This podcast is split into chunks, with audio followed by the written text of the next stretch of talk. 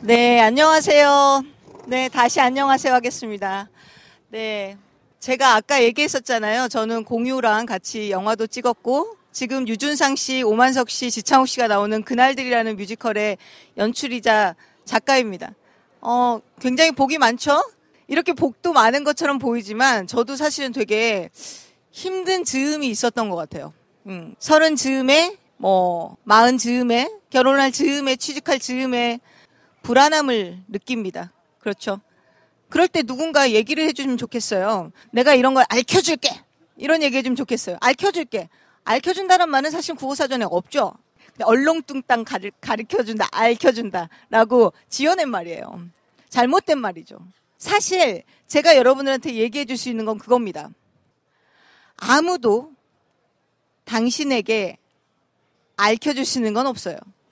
여러분들은 아무도 알려주지 않는다는 사실을 알아야 합니다. 제가 알려줄 수 있는 것은 아무도 알려주지 않을 것이라는 사실일 뿐이에요. 자, 그럼 제가 어떻게 그 아무도 알려주지 않은 힘든 시기들을 건너왔는지 이야기를 한번 풀어보도록 하겠습니다. 저도 되게 힘든 시기가 있었어요. 저는 꿈이 작가였어요. 그런데 신춘문에 낼 때마다 자꾸 떨어지는 거예요. 근데 한 세 번째쯤 떨어지고 나니까 나한테 화가 나는 거예요. 정말 재능이 있는 걸까? 내가 지금 이 길을 맞게 선택한 걸까? 그래서 화를 어떻게 풀었냐? 싸이월드, 다음 카페 이런 데 딱 글을 쓰기 시작했어요. 폭풍처럼. 저 여기 있어요. 제 얘기 좀 들어주세요. 저 얘기 좀 들어주세요. 라고 하는 것처럼 아주 절박한 심정으로 글을 쓰기 시작했어요. 예를 들면 이런 거예요. 사랑이 폭력이 아니라면 왜 상처를 남기겠어? 뭐 이런 식의. 그러다 어느 날 그 싸이월드에 today 멤버라는 게 있어요. 뭐 글을 잘 쓰거나 사진을 잘 찍었거나 그 today 멤버에 뽑힌 거예요. 제 인생에 처음으로 네 글이 좀 볼만하다라고 인정해주는 순간이었었어요. 저한테 약간 얕은 봄날 같은 순간이 찾아온 거죠. 그 today 멤버가 된 그 자신감으로 저는 공모전에 내가지고 공모전에 당선을 하게 됩니다. 뮤지컬 공모였고요.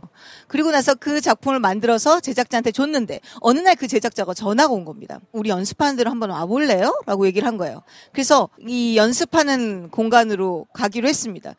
어, 책상이 있었는데 이 긴 책상에 제 끄트머리에 앉고 양 사이드에 배우들과 또 연출진들이 앉아 계시는데 그때 전 정말 취직하러 면접에 온 기분이었었어요. 그때부터 한 문장 한 문장 한 장면 한 장면 질문이 들어오기 시작합니다. 이건 왜 이렇게 썼죠? 저건 왜 이렇게 썼죠? 이 대사는 좀 이상한 것 같은데요. 제가 이렇게 무슨 변명을 하면 그런 얘기하지 마시고요. 정확한 근거가 있나요? 아 이거 좀 아닌 것 같아. 작가님 자꾸 보니까 뮤지컬을 모르네. 라고 얘기가 시작되니까 저도 모르게 자꾸 위축되는 거예요. 창피하고 결국은 알겠습니다. 제가 고쳐달라는 대로 고쳐드릴게요. 라고 하고 연습이 새로 시작해서 다시 올라가려고 하는데 지하 1층에서 이 지상을 바라보는데 그 길이 정말 아득하게 멀었어요. 저는 그때 거기로 올라오면서 이런 생각을 했습니다. 다시는 나는 글을 써서 발표하지 않을 거야. 그리고 한 3년 동안 글을 써서 다 꽁꽁 쟁여놨어요. 창고에. 사람들하고 교류도 많이 안 했고 남자친구도 안 사귀고 묵묵하게 학교만 다니고 있었어요. 근데 제가 여동생이 하나 있어요. 굉장히 긍정적인 친구입니다. 시골에서 초등학교 선생님을 하고 있는데 서울에 올라오면 창문 이렇게 차문을 내, 열고 내려서 고개를 이렇게 빼고 항상 그래요. 한강아 안녕. 홍대야 안녕. 홍대야 안녕. 이렇게 긍정적인 친구예요. 그 친구는 항상 저를 너무 좋아했었어요. 늘 그렇게 지지해던 그 친구가 그 3년의 힘든 즈음에 저한테 이렇게 얘기했어요. 언니, 언제까지나 우리가 언니의 꿈을 지지해줘야 돼? 언제쯤이나 언니는 철이 들어서 경제활동을 하기 시작할 거야? 엄마, 아빠 불쌍하지도 않아? 정신 좀 차려. 언니 이제 곧 서른이야.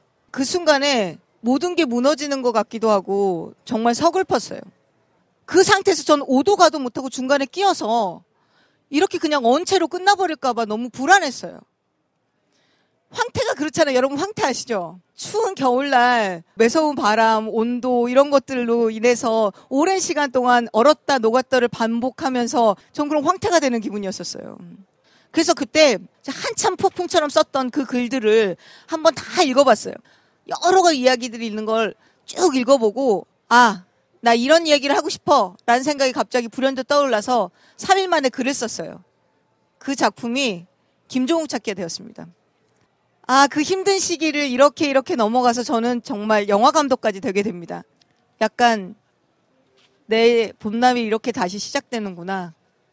작은 희망 같은 걸 얻게 됐어요. 이렇게 얼었다 녹았다를 반복하는 게 인생이구나. 군대 가기 힘들다고 군대 가면 정말 힘들다고 얘기하지만 사람들은 군대에 가기 전까지 술을 먹죠. 정날까지. 애 낳으면 힘들어. 정말 짱이야. 끝장나 라고 하는데 둘째를 낳고 있어요. 내가 내 스스로를 다잡으면서 한 걸음 한 걸음 걸어가 나가야 되는 것 같아요. 우리가 그렇게 얼었다 녹았다를 반복하다 보면 분명히 훨씬 더 풍미가 깊어지는 그런 황태가 될 거라고 그런 얘기를 해드리고 싶습니다. 감사합니다.